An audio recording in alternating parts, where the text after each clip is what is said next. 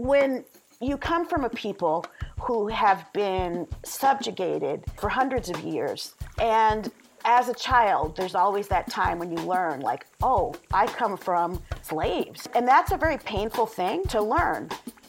And so I think it is so crucial to teach people your ancestors resisted slavery every step of the way.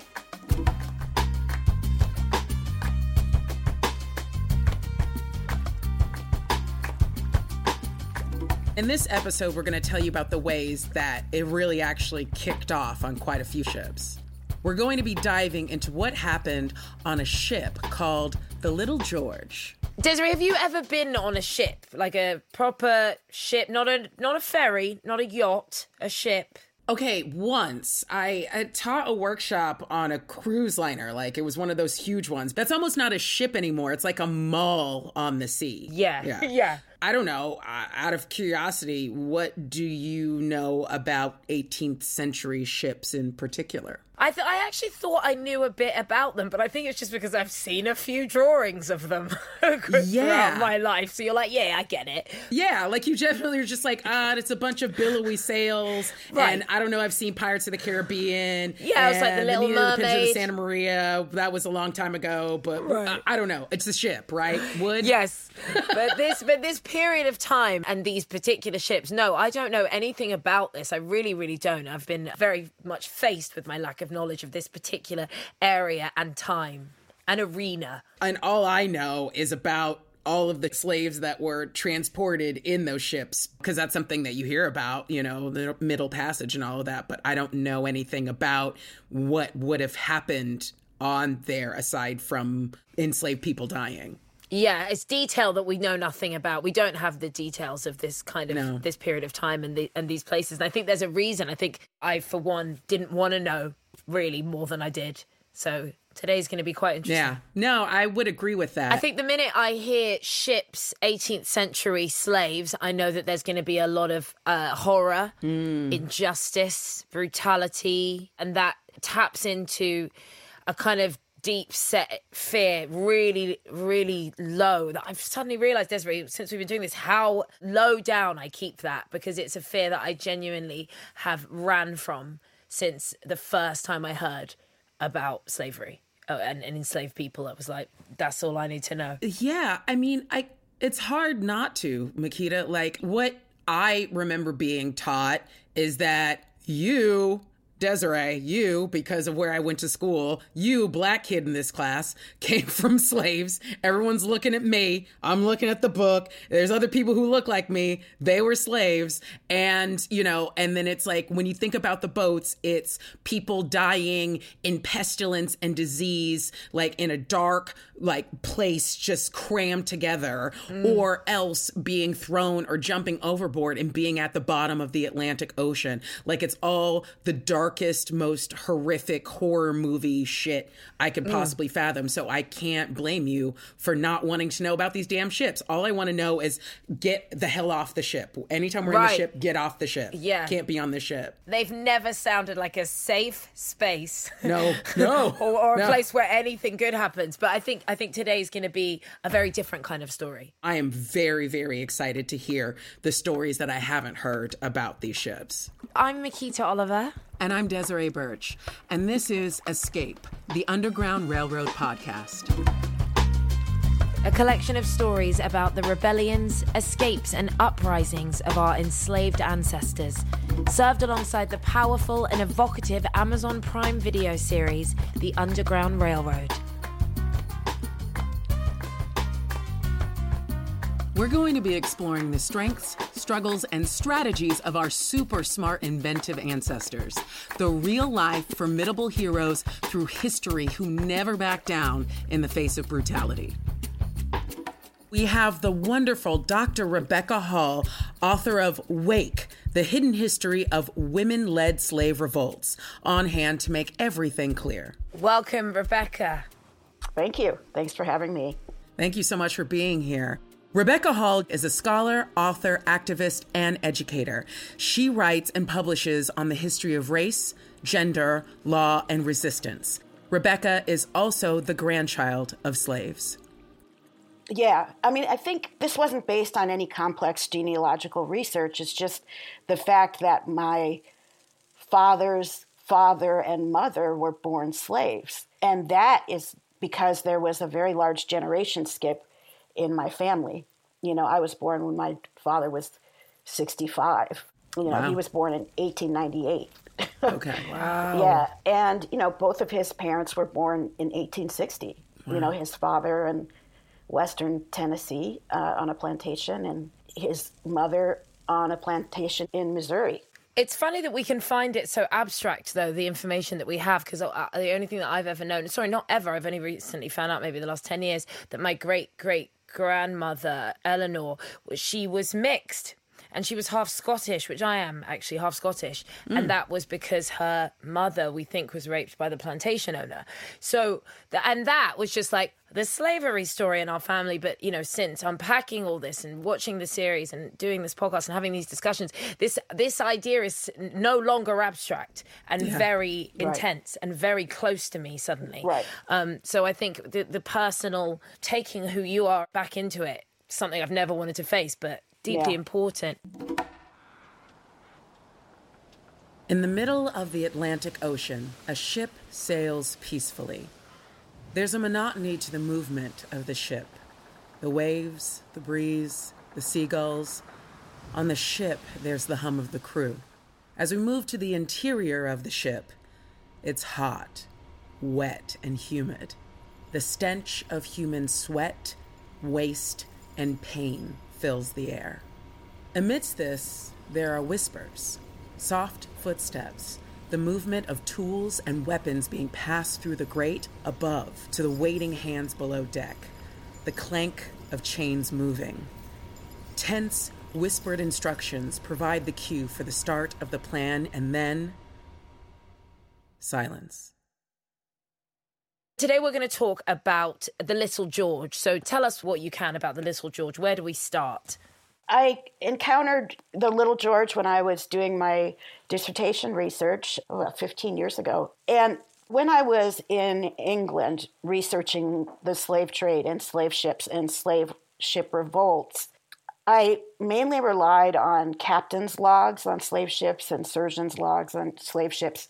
This document appears to be more like written testimony from the captain of the ship, the Little George, and is from Rhode Island, which Rhode Island was extremely implicated in, in the slave trade. You know, in the 1700s, its whole economy evolved around the slave trade, basically. So he's describing what happened in this revolt on his ship in 1730. The testimony starts I, George Scott, master of the sloop, the Little George, belonging to Rhode Island, sailed from the Banana Islands. These are islands that are pretty far off the coast of Sierra Leone, which he calls Guinea. The first day of July 1730, having on board 96 slaves, 35 of which were men. So the remaining 61 are women. And possibly children, yes. Okay. Yeah. Okay. I love that you know that intro to that. Like, it's like the intro to the Canterbury Tales or something, that you've gone over this information so much. You know how his documentation starts before you get into yeah, the story of it. I am George. Yeah.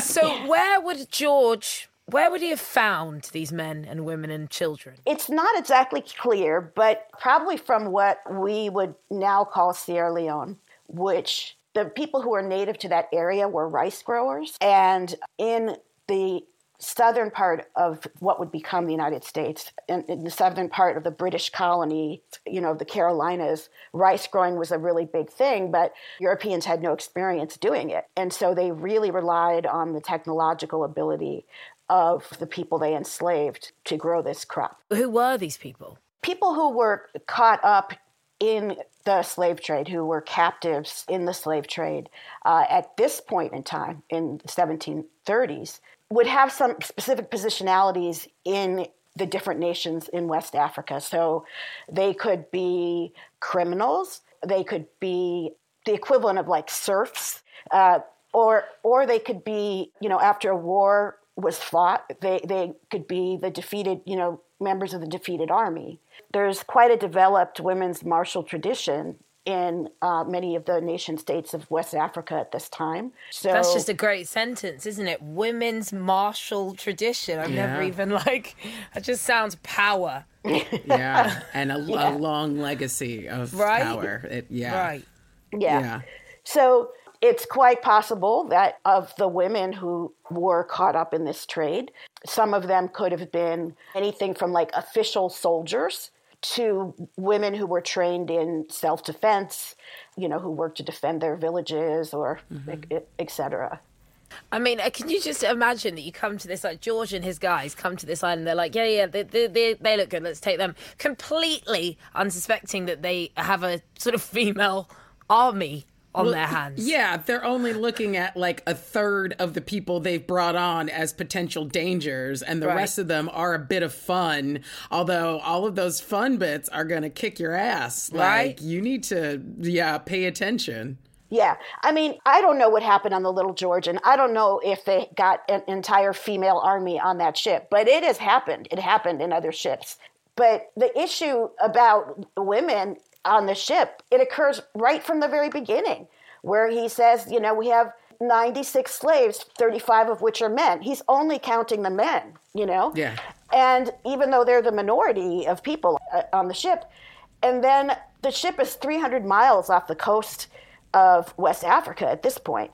And Yeah. so, what would happen at this point is that everyone would be chained below deck while the ship was on the coast of West Africa. But once it got into the Atlantic, like this ship was, the men were kept below, chained, and the women were brought on deck uh, and unchained. And they say the men slaves got off their chains. I mean, we don't know how that happened, uh, but they might have gotten some assistance. Yeah. Well, I guess as long as you're only like, if you're considering all of the black people property and then the women are even below the male versions of property, like you're not looking at them for coming up with anything cunning. They're just to be used. And so why not have them freely on board? Because it's not mm. like they're people who are going to defend themselves.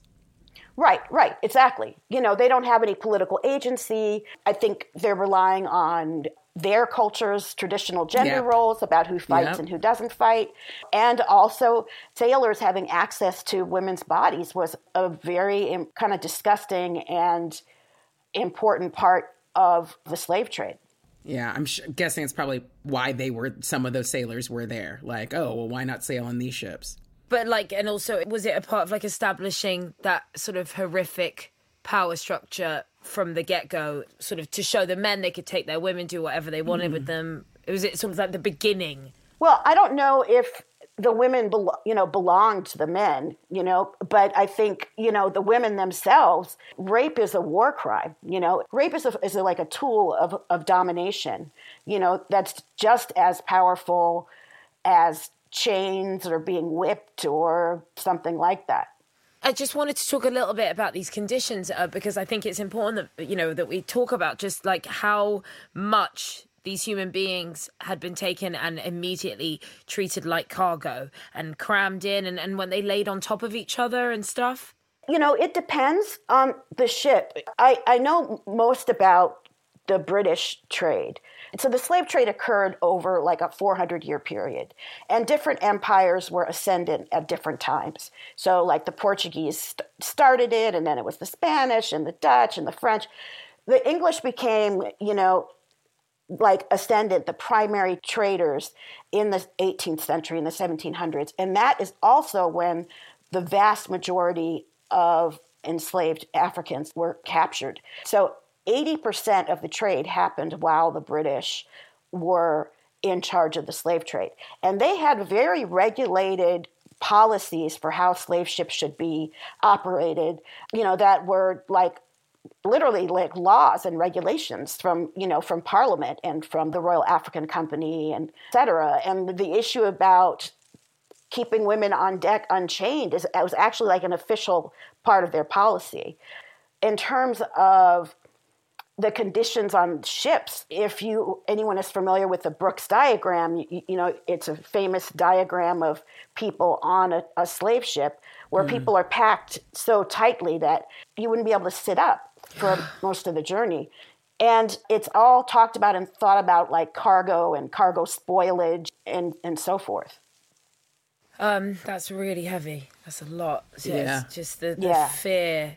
Sorry, it's just Uh, I don't know. It's just sorry. It's just like a lot, It is. and we've just been. I don't really know how to say it. It's just feel like I can't take anymore, and yeah, I, and I knew that from when I was really young. I was like, I can't take any more of this information. And I was with a friend yesterday, and I started to tell him that I was doing work around this, and he was like, I don't want to know about it. And he's like a, a black young man from Sierra Leone. He was like, I know enough. I've known what I, I've found out all I need to know. And I think that that happens a lot. You don't want to. After a while, he said he just got angry, and I don't get angry. I just uh, I just sit in the terror of the personal stories and i find it hard to give these people personalities and dreams and fears and hopes because it hurts even more to know what happened Sorry. I, I don't think it's going to be the last time anybody cries during this process. Let's be real. Because it was all too much, you know, when your grandmother and just. even yeah. when i know that we have a story with a better outcome it's the entering back in it just it's Yeah. a lot every time sorry i'm trying my best Yeah. and and the, i suppose these people didn't even know where the hell they were going There were, you know, they're called slave castles, where different, for example, the British would have like forts on the coast. And people, Yes. captives were kept there in what were called barracoons.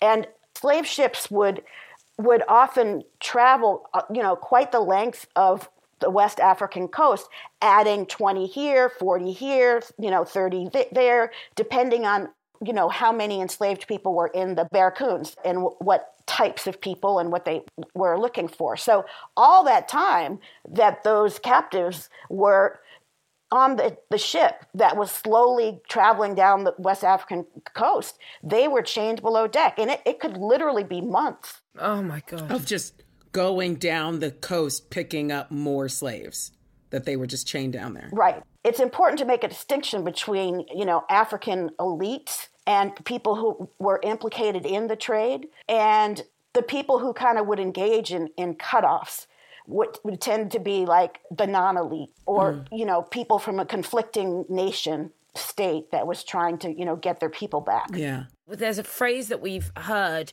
that's new to me, which is the cutoff.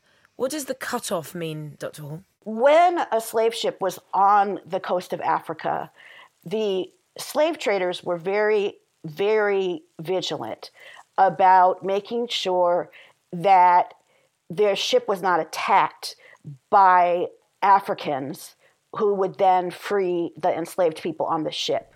And so if that happened, that was called a cutoff. Africans on the water. well africans uh, you know on the coast. But yeah they they would use canoes or whatever to like uh, you know attack the ship. And that's why um, everyone men and women were kept chained below deck when the ship was anywhere near the coast of africa to try to prevent them from being liberated through cutoffs. And as we'll see in the little george that's something that that happens but i don't want to spoil the surprise Sorry, just to clarify, within those like 300 uh, nautical miles or whatever it is, you know, close to the shore, the fear was if you're going into an African nation, they know what you're coming for. They can plan to ambush you. So, what they want to do is to keep all the slaves locked down so at least they can't rally together to overtake the sailors on the ship. Yes, that's basically correct. Okay. And what's really important to understand about the slave trade, and I think it's it's really hard because it's so fraught, is that you know we're we're told one of two narratives, right? One is that Africans were like kidnapped by Europeans and put on slave ships, and then the other extreme is that Africans sold their brothers and sisters into slavery, right? And both of those things are wrong. And they also don't take into account that this happens over a 400 year period and things change over 400 years. I mean, this is what historians study is change over time, right?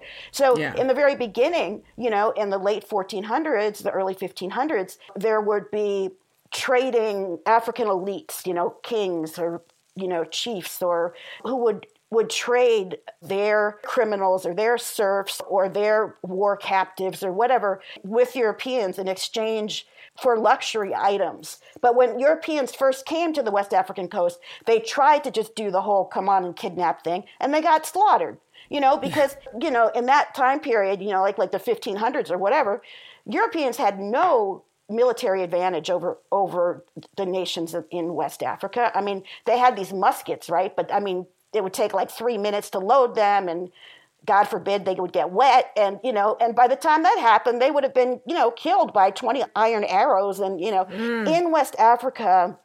Uh, they were very complex nation states at this time, and they had been working iron as long as Europeans had. By the time you get up to the 1700s, you know the 1600s and 1700s you get into a situation where the technology the european technology has advanced mm-hmm. and it becomes this thing where african countries need to either trade slaves or be traded gotcha. and so do you have african nation states that are actually going to war to try to capture people that they can then sell to the Europeans. So the Europeans are not like wandering all over West Africa. They're like staying in their forts on the edge of the water. Thank you so much for clarifying this because there's like a lot of misconceptions. First is sort of looking at uh, African tribal nations or nation states uh, through the lens of Western eyes, which is a mistake that gets made over and over again throughout the slave trade. And even now, looking back at it, like these were different tribes who had different political prisoners of war, other captive, you know, it's like that isn't my brother. We just fought them. So I'm happy to trade them for stuff because I don't know them. Like, exactly. and I want this stuff you know, and then that's also an important thing. Like, you know, the Africa in some ways is like a 20th century construct, right? They're yeah. not like your fellow brothers and sisters from Africa. It's like, you know, we're Dahomey, you know, and you're Yoruba, you know, you're our enemy. You've been our enemy for 500 years, you know? like, yeah. That's like saying all of the, uh, you're Europe, you're all friends, right? You're all exactly. the same. And they're like, uh, no. right. yeah. Right. Exactly. Yeah. And I don't even use the term tribe. I mean, I use the term nation state because the Akan, the Ashantis, King, I mean, their Kumasi, their capital had 100,000 people in it. Mm. Yeah. Uh, I mean, this is a whole other area of history that needs to be taught and corrected. But I thank you so much for like helping us to learn and correcting it now. So, mm-hmm. like, part of this whole drive and the amp up of the slave trade is because of the advance of technology and Europeans like updating the musket to like really high functioning guns and other things that African nation states realize that they need in order to compete at all with the European colonizers and or with each other. Well, exactly. You know, like it became like it's often called the gun slave cycle, where yeah. it's like we need gotcha, the guns yeah. to prevent our people from being being caught and traded. The other factor, too, is just a massive increase in demand mm. because from the beginning of the trade, you know, the 1400s, 1500s, this is before plantation slavery in the Americas. But by the time you get into the 1600s, you know, there's this massive, endless demand for African workers and African workforce. And so that dynamic, that, that, that pull force, has a, a, huge impact on, on what happens in West Africa. And in fact, by the time the slave trade was over and you know the western parts of africa were almost demographically exhausted mm. which oh you know many say left them open for european colonization Right. Yeah. yeah, yeah, yeah. So this is all basically like this is the establishment of economics as we know it, basically, right. like right. in the modern day. It seems like. Right. Whew. Well, yeah, there's a yeah. lot. Whoa. Tell us a little bit, Dr. Hall, about what it was like on deck of the Little George. What's the atmosphere saying? Well, we're not really clear about what the conditions were on the deck, and the ship is called a sloop, which is a smaller than normal slave ship. But we do know that once they were about 300 miles from the shore, the women are then let above deck and, God forbid, unchained. Right. And then and then the shit hits the fan, right? So, so.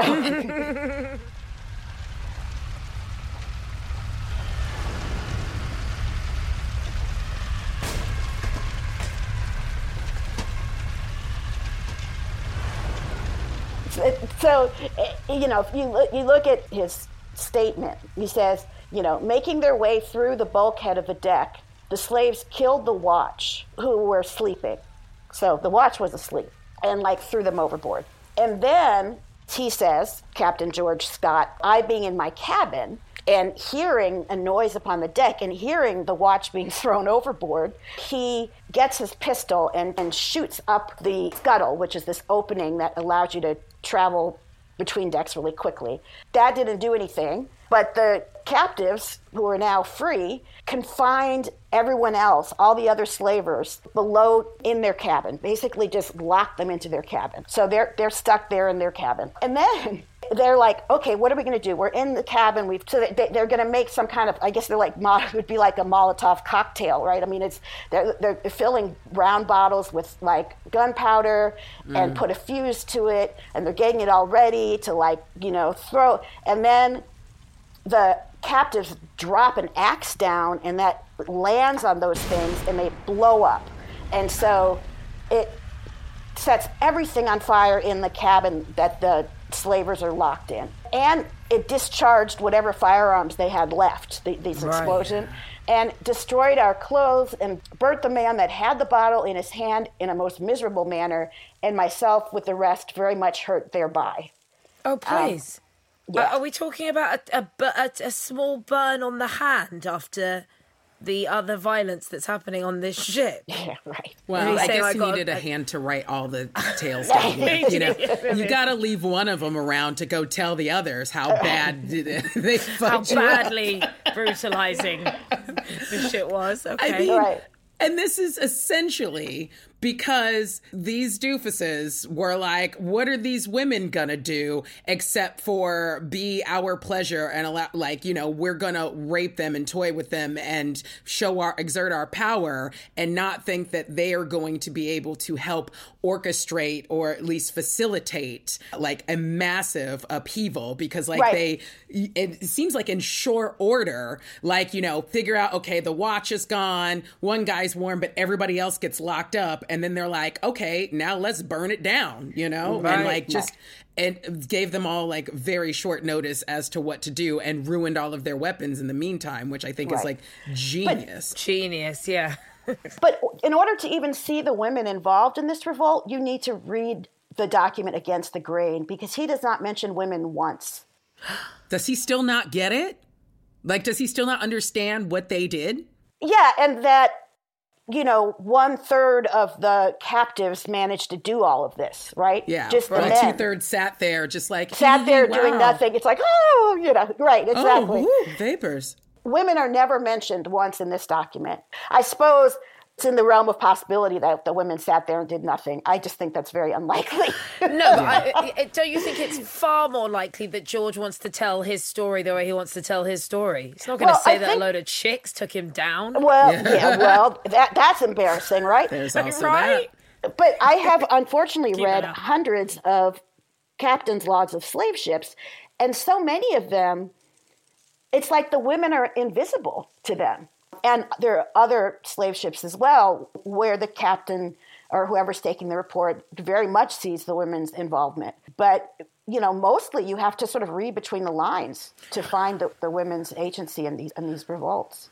But essentially, Dr. Hall, the the sort of naivety of the white men on the ship, their underestimation, sorry, of the black enslaved women is what gets us to the revolt. Well, yes, and this is a really, really crucial point. If we're going to talk about slave ship revolts, we need to understand that, you know, historians have been able to enter this data into databases and query databases of like over 35,000 slave ship voyages. And one of the first things that they found was that there were revolts on one in 10 of these ships that were documented, right? We don't know about mm. the ships that didn't make it to land that were documented. And that's much more than anyone thought uh, because it had been previously thought that it was a very rare occurrence because it was often suicide. You're in the middle of the ocean, there's no way to get back to anywhere to land. But then when these historians compared the ships and looked at like, well, like what's the difference between the ships that had revolts and the ships that didn't have revolts, they found that the ships that had revolts had more women on them. Well, yeah. And then their response, these historians, their response was, well, this must be like a statistical fluke because we know that African women weren't involved in coordinated acts of violence like revolt. Because they knew so much about African women. Right? Exactly. Like, uh, all of Africa, All of and its Africa and all of they its knew women. so much about that they continued to let them roam around on deck. And when there was a majority of them roaming around on deck, that's when they would have a, a, a revolt and never connected the dots. I mean, right. Right. like, and I think even aside from that, there is the sort of like cultural thing of like when you empower women in any situation, you empower the entire culture. You know, it's just Mm-hmm. I I don't know. It's part of what we do. Black girl magic. I don't know, but like I think if, of any culture, I, it's you know when they talk about like whatever uh, politics in the Middle East, they talk about educating and specifically educating young girls and women because that brings uh, all communities up. So like it doesn't surprise I don't think any woman listening to this that that's where the revolts would happen. That's where the sort of communication ideas and like you know let's form a cunning plan would happen. But also they're wandering around like a duh. Where where the weapons are kept too. yeah, Right? Like and the what? tools. Yeah. and You the don't tools. think I know how to kill you, and you don't think I would want to after you've raped me? Right. Okay. Right.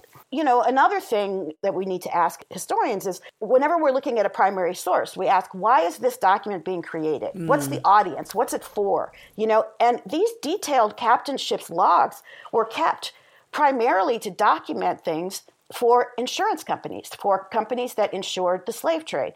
So, like Lloyd's of London, for example, that got Jesus. its start insuring slave ships. Sorry, Lloyd's of London Insurance Group, I have heard of. Still exists in this country, insured slave ships. Yeah. Good to know. That's why they're still around. Sorry, that is quite a lot for me. Yeah. I don't know why, after everything else we've heard, but that's just intense. And that's so important to understand that the slave trade was a massive business practice in the UK. Highly regulated, you know, financed, insured, capitalized. You know, there are historians, economic historians, who argue that the money and resources that came from the slave trade helped substantially facilitate the industrialization of the UK and gaining its financial position. Oh my goodness. Yeah. Some of the things that we uh, are hearing are just um, so heavy, uh, and just the fact that there was such civility, that all the business side of it has this sort of gleam of a civilized nation doing a very civilized thing. And it's Exactly just- right. Only if it's property. Uh, if you can only think about it as we're just exchanging property and goods for money. Right. Which is why that narrative, the commitment, this is what I've been like, the commitment to that narrative is so important because if that slips for one second, we're fucked. Everything's fucked and nothing means anything. And that's what Yep. is so intense about this term, insurrection of cargo. Cargo does not insurrect. Yeah. You know? And so the very sugar didn't come off a bunch of fabric doesn't get up yeah, and go, just you know come what, up and slap this. people around and yeah, I mean so such a good point. so that conflict that you're discussing is built right in the, the term, in the insurance policy. Mm. That's amazing. That's amazing. Okay, so we we do we we're going to get back to the Yes. uh, to the little Yes. George. Um, Let's head back to the Little George. Okay, where are we? The battle is in full swing. People are being killed left, right, and center. And what happens next? they're all burnt in the cabin. And it just, you know, goes back and forth and back and forth. And then he says, the attack occasioned all the men slaves to betake themselves to the quarter deck over our heads. How does he know they're men slaves? He can't see them. But again, that's another issue. So, how the Little George ends, he describes the white people are locked in the cabin. They have nothing to eat but some raw rice. Uh, they've been These burnt. are the ones that weren't burnt. Yeah, right? yeah, yeah, I mean, Okay. yeah. And the captives sailed the ship the 300 nautical miles back to uh, Sierra Leone and up the Sierra Leone River for like three miles. And then, with the assistance of other Africans, they made their escape and the whites were still stuck on the sloop. okay, so they're currently fighting their enslavers, who most of whom they've trapped in a deck, and then they figured out, even though they were in the belly of the boat, how to sail the boat and navigate it back to where they'd come from. they go up the coast yeah, and then coordinate with all the other people on the shore to like get them off. And then I guess they're not cruel enough to go chain up their enslavers inside, which is how they're eventually able to get out. These mm-hmm. people are just happy to be back home, which they mm-hmm. somehow f- figured out how to do from the middle of the ocean. Uh, I'm just visually seeing this fucking boat turning around and going back to yeah. Africa. It's just too brilliant. it's just too good. I just don't. I didn't think visually you'd get such a. It's just kind of what you want to hear, and you don't hear that often in these stories. I mean, occasionally there are stories of slave ship revolts where they killed all the white people except the navigator, and they're like, "If you want to live, sail us back." Right? Mm. I have no idea in this case, I don't know how these particular captives sailed the ship back. Whatever, it went back. It went back. Yeah. It went they back. did it somehow. Yeah, it they were back. like, we are not going anywhere, but right yeah. back home. Exactly. wow. So proud of them. So yeah. proud of them. Uh, so incredible.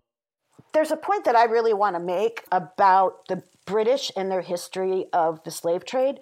You know, the British like to think that their role in the slave trade was ending it and that was their entire role. And we learn about Wilberforce and we learn about, you know, this top down story of like this moral conflict and et cetera. And, you know, uh, props to Wilberforce. You know, I have nothing against Wilberforce.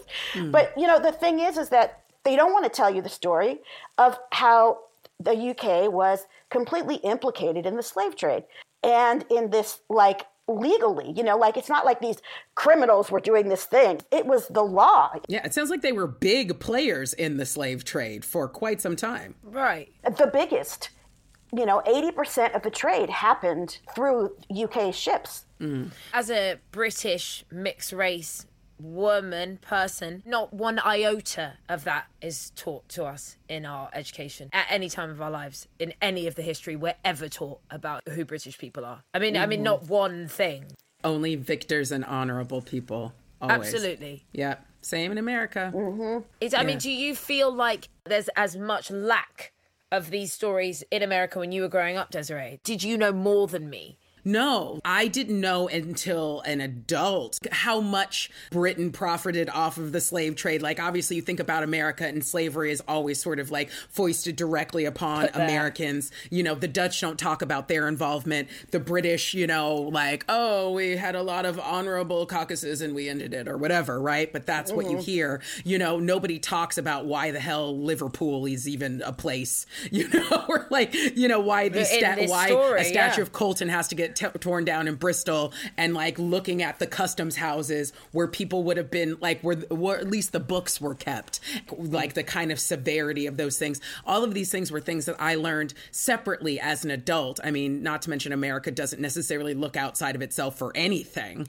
you know so it's mm. not even like focused on that. It doesn't even like shift blame you know. It's like you would have learned about the triangle you know, broadly. So you would have learned that, like, yes, other p- places played a part, but it still always felt like, well, America, you know? Yeah. Damn you, America, you terrible bastards. But actually, yeah. Although at the time in America, those were British people too. yeah, exactly. There's that. But also in America, that horrible slavery occurred a million years ago. and so, me, who's like a granddaughter of slaves, that's unusual, right? I mean, I'm 58, right? The fact that you have two generations back to back between today and slavery is just proof that this was not something that happened a long time ago. No, no, no, no, and and I think that's why it carries so much terror and horror, because it's just like it feels far too recent. Uh, also, there's this other thing I've been realizing, which is when you watch the series and when you hear these stories, you there's a part of me that goes, "Oh no, I can't go." Whew. Well, thank God that's over. Do you know what I mean? It's like it's it's all still here in all yeah. these different ways, and that's what feels so heavy. Yeah, that we're not talking about something that's over. Yeah, absolutely. Yeah, I guess nobody wants to talk about the ghost in the attic and the basement and the walls. But what I do want to hear is the story of the female warriors who took over that ship and turned it around and took it back home. Uh, that's the kind of story I want to hear. So Yeah. thank you so much, Rebecca. Yeah, Little George. The thing is, and this is the frustrating thing about doing this history, like, you know, we don't know who these women were specifically. We don't know what their stories were specifically. Like, we can make some guesses about them. And, you know, if they're coming from Sierra Leone, you know, it was the women who grew rice. So there was a very high demand for women, which is probably why there were twice as many women on the ship than there were men. Mm, mm-hmm. Yeah. So we have to make these kind of educated guesses. You've got mm. the Fon of Dahomey that have a massive female martial tradition. In fact, they fielded armies of women. Like people reported, you know, 10,000 women soldiers fighting in battles. And there's definitely, you know, evidence of these women, you know, as captives getting caught in the trade and being brought to like the Caribbean or whatever in large groups. So you could have a ship full of, of you know, soldiers. You know, of course you'd have a lot of revolts. And then when they get to land, you know, there's big insurrections in the Americas as well. I guess I'm curious to know, and, and, maybe there's record of this, maybe you would know, maybe you wouldn't, but all of those slaves who turned the Little George around and got off of it, eh, those enslaved people who got off of it and went back to Sierra Leone, they wouldn't have all been from Sierra Leone, right? So what happens to them then? Yeah, I have no idea. I really don't. I mean, they could have all been from Sierra Leone. They could have been from a variety of places, and I just, I don't know, and I don't think there's really a way to know.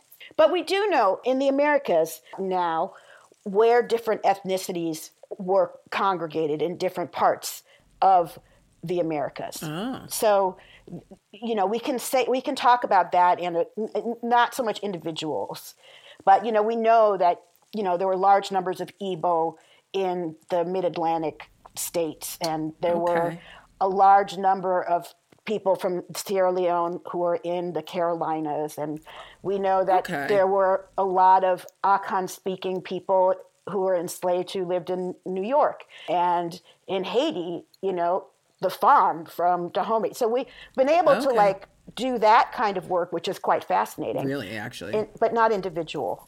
That's still hugely important to know. It's like if your people, you know, kind of w- uh, were in Kentucky around slavery, they're more likely to have come from these nation states or these areas than others. I think that's mm-hmm. hugely important Yeah. because that's definitely a lot more than most African Americans have about Right. any kind of sort of mm-hmm. cultural root, except for broadly Western Africa. So I think being able to know Mm. that kind of thing is, or, or to be able to find it if you go looking, is so huge.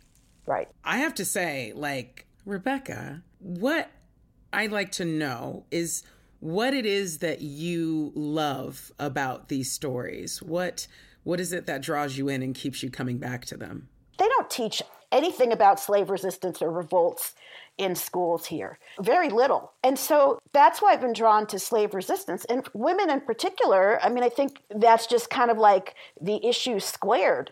And I've always been fascinated by women warriors ever since I was a little kid. I don't, you know, you know, Yeah. Xena's still my favorite television show. Yes.